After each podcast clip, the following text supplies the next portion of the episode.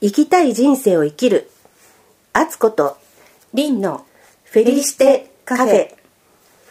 こんにちは。琵琶湖のほとりに暮らす、鳩宗あつこです。こんにちは T アストロロジャーのリンです今日は、えー、ポッドキャスト、フェリシテカフェ第6回目を迎えました。で、今日用意していただいた紅茶が、はい、えー、カメリアズティーハウスロンドンのミカドという紅茶になりますあ、カメリアズ、もう、といえばリンさんですね。はい、はいあの昨年のね阪急の、えー英国フェアが懐かしあい梅ですね田の阪はい急本店。はい、えーこの「帝」なんですけれども、はいあの昨年のねあの会見を記念しまして、えーティーああのティーソムリエの、まあ、アジット氏カミレズティーハウスロンドンの、えーまあ、代表でもあるんですけれども、はいアジット氏が特別にブレンドしたものです。はいでえっとどういう紅茶がブレンドされているかと言いますとダージリン、はい。アッサムはい。セイロンでもう一つあの特徴的なのが英国コーンウォール地方の農園で栽培された、えー英国茶葉がブレンドされているっていうことなんですね。これ希少価値なんですねそうですね英なか国なかイギリスで紅茶が栽培されお茶が栽培されるっていうのは、あの数少ないですので、はい、でこのお茶自体も梅田阪急で売り切れてましたそようねなんですよ、あの売り切れ続出がされている、えーまあ、人気の高い紅茶あでじゃあす。今日はその貴重な帝をはいいただいております、はいありがとうございます、はいででもでお菓子が、はいはい お土産のいただき物でははい、鳩サブ レはいあでも、はいこう合いますいうねシンプルなお菓子にもよく合いますよねははいい合いますはい美味しいですはい、はいありがとうございますで今日は、えー2月魚座の新月ということでこの新月はな何かテーマがあるんですかねそうですねもう魚座といえば、はい愛であす愛なんですねはい、もう敦子さんの得意分野ええいやいやいやあの愛ですかはいはい愛の力が高まるというふうに言われていますへーそこでですね、えー今日は本物に出会うためにはっていうふうに、まあ、テーマを決めてきましたはいはい、この本物に出会うためにはっていうところでえっと敦子さんにはい愛について語っていただこうかなと思っております。あえ本物の愛に出会うということですか、はい、はいえいや今月ちょうどつい先日あの結婚記念日で結婚記念日ディナーしてきたとこだったんですけどおめでとうござい ます。へえはいあの私は割と遅くに結婚したもので、はいあのもう結婚しないでこのまま独身なんじゃないかなと思ってた頃に夫と出会ってはい、結婚したんですけれどもあのそれまでにやっぱりいろいろ失恋だとかなんかいろんな失敗とか辛い思いとかなるほど。いろいろあったんでいすろがいろ体験されたんですね。はい、はい、なのでもうこのまま一人かなとえ、まあ、一人でい独身でき ていこうって自分で覚悟ができてた時にはい、あの覚悟ができきた時、はい、夫と出会ったんですけれどもあの横尾忠則さんだったと思うんですけどあの仏様を探してた時期があったらしいんですよ。で、はいその時に、うん探し求めてる時には仏様は現れないよってうーんどな誰かに言われたっていうような話がどっかに書いてあったと思うんですけど、はい、多分私の場合もいろいろ探してる時には見つからなくって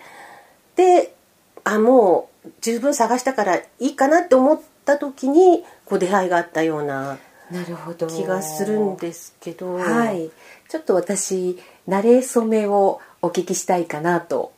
思うんですけれどもいいですかああまり詳しいことははいあれですけど、はいあの友達の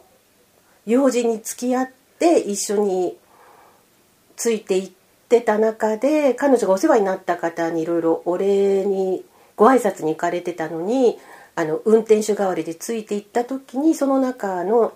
一人として夫がいたんですけど、はい私は勝手になんとなくこうなんていうんですかね知ってる人っていう意味知ってるっていうとおかしいですけど何かこの人とはつながりがあるような気がするって最初にはい、それはその結婚相手という意味ではなくですねただ人間としてなんですけどだから恋愛対象と思って見てたわけではないんですけれどもでもしかしたらあっちもそう思ってくれてたのかもしれないんですけども、はいまあ結構いろんな偶然でまた出会えたりとかその本当だったら出会えないような時に出会えたりとかまあいろんな偶然が重なって一緒になれたんですがその一緒になった時というか結婚するって決めた時なのかなあのそれまでの今までの辛い経験とかの今までの人生で起こったことの出来事の意味が全て分かったような気がしたんですね。はいそのここに行き着くために今までの出来事はあったんだなっうーんていうふうに自分で納得できたので、なるほどなので迷いがなかっうーたんし、よく考えればそれまで結婚してなかったっていうのは迷いがあったからあー自分の中にどだから結婚してなかったんだろうなっていうのも後で分かったのでほんまあそれが本物かどうか確信持って誰誰も言えないかもしれないですけどでも無駄な経験はないんだなっていうのをその時思いましたあのその自分では忘れたいような 過去の出来事もそれがあったからこそこの出会いがあったっていうふうに思えたんですが、うーんリンさんいかがでしょうかその私に聞きますかあのちょっと私のことはええ置いといてですね、はいあのえー敦子さんがまあ山登りをしてたとして、ええで山登りの頂上はあのその時はもしかしたら途中の時はね、ええ見えてなかったかもしれないじゃないですか。ええ例えば、まあ、いろ今ねもしかしたらあの恋愛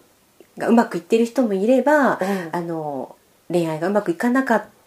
た人もいるかもしれないので、ええなんかこううまくいかなかったお仕事でもそうですけれども、うん何でもこううまくいかなかった時にこうこれで最後だこれで終わりだみたいに思ってし まうじゃないですか。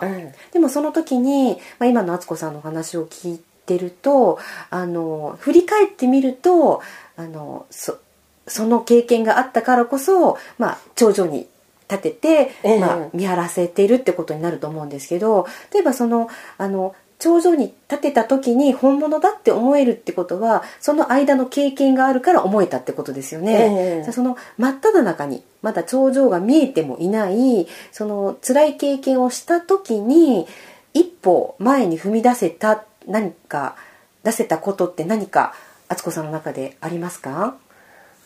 まあ、結婚に関して は別に最悪結婚できなくてもいいやって、うんうんうん開き直れたっていうのがあっ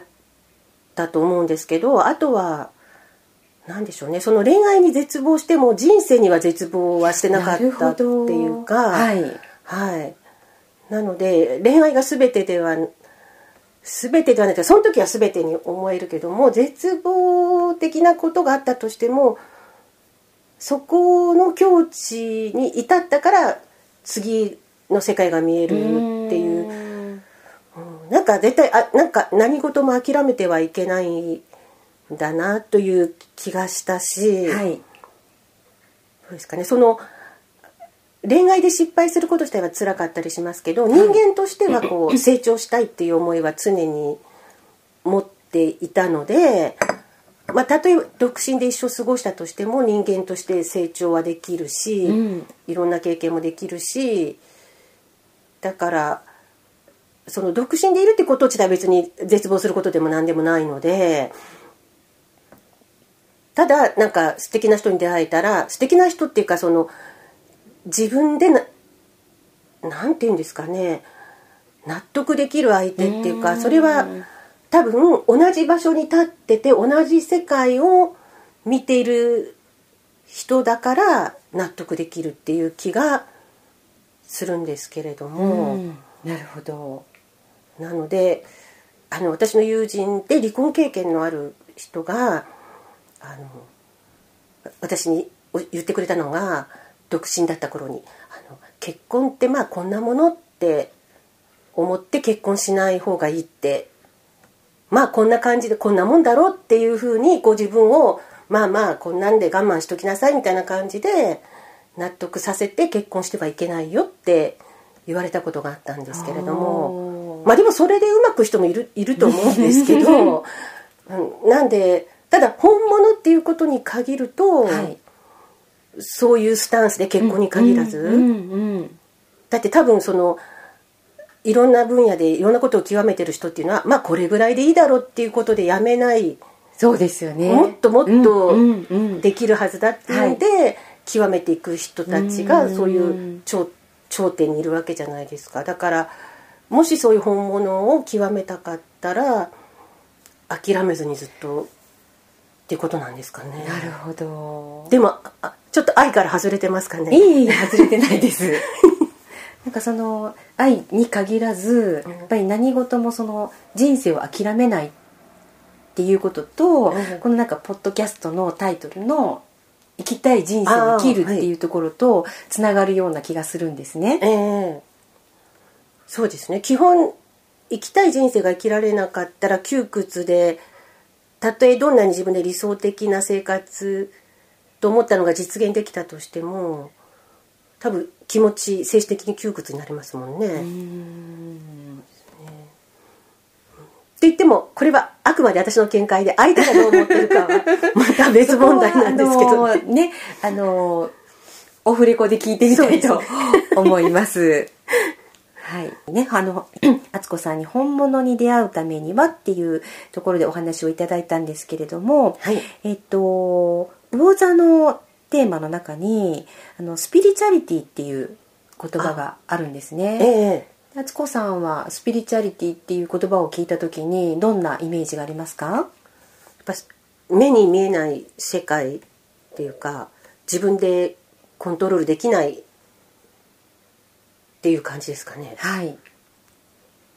その世界に対してどんな風にイメージしてますか、私はすごい興味があるので、はい、もっと知りたいっていう気持ちですかね。はいはい、えーこのね、あのー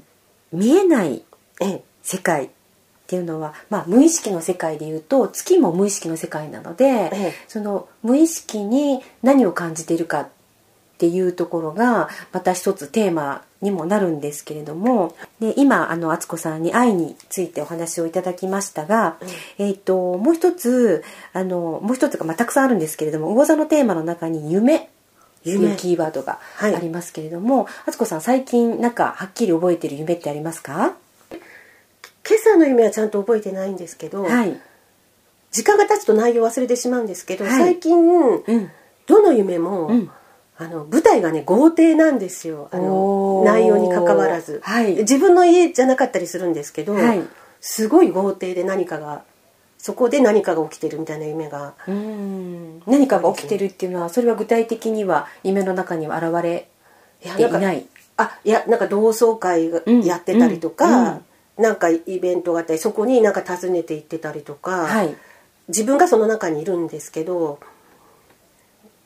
毎回違うタイプの豪邸がはい出てきます。えー夢は無意識とつながっています。で寝て、まあ、その無意識っていうのは月ともあのつながってるんですけれども敦子さんの無意識の中に豪邸っていうのがインプットされてるってことになりますよね。それ豪邸に住みたいってそうです無そう意識なでんすですかねはいまあ、豪邸とい うかその敦子さんにとって心地の良い自分がこうあー住みたい家っていうか空間をあのちょうどね魚座で新月なのであーはいのこういうお家に住みたいその夢に出てきたようなお家をイメージしてもらって、はいこう紙に書いていただくともしかしたら、ああそっか今おこもりの時期だから、はい、そういう家に関心があるのかもしれないですね。ですね。はい、はい、より心地いい空間を引き寄せるっていうことで、はいあのこの魚座の新月を使ってもらったらいいような感じがします。はい、はい、わかりました。じゃあちょっと試してみます。はい、また教えてください。はい、ありがとうございます。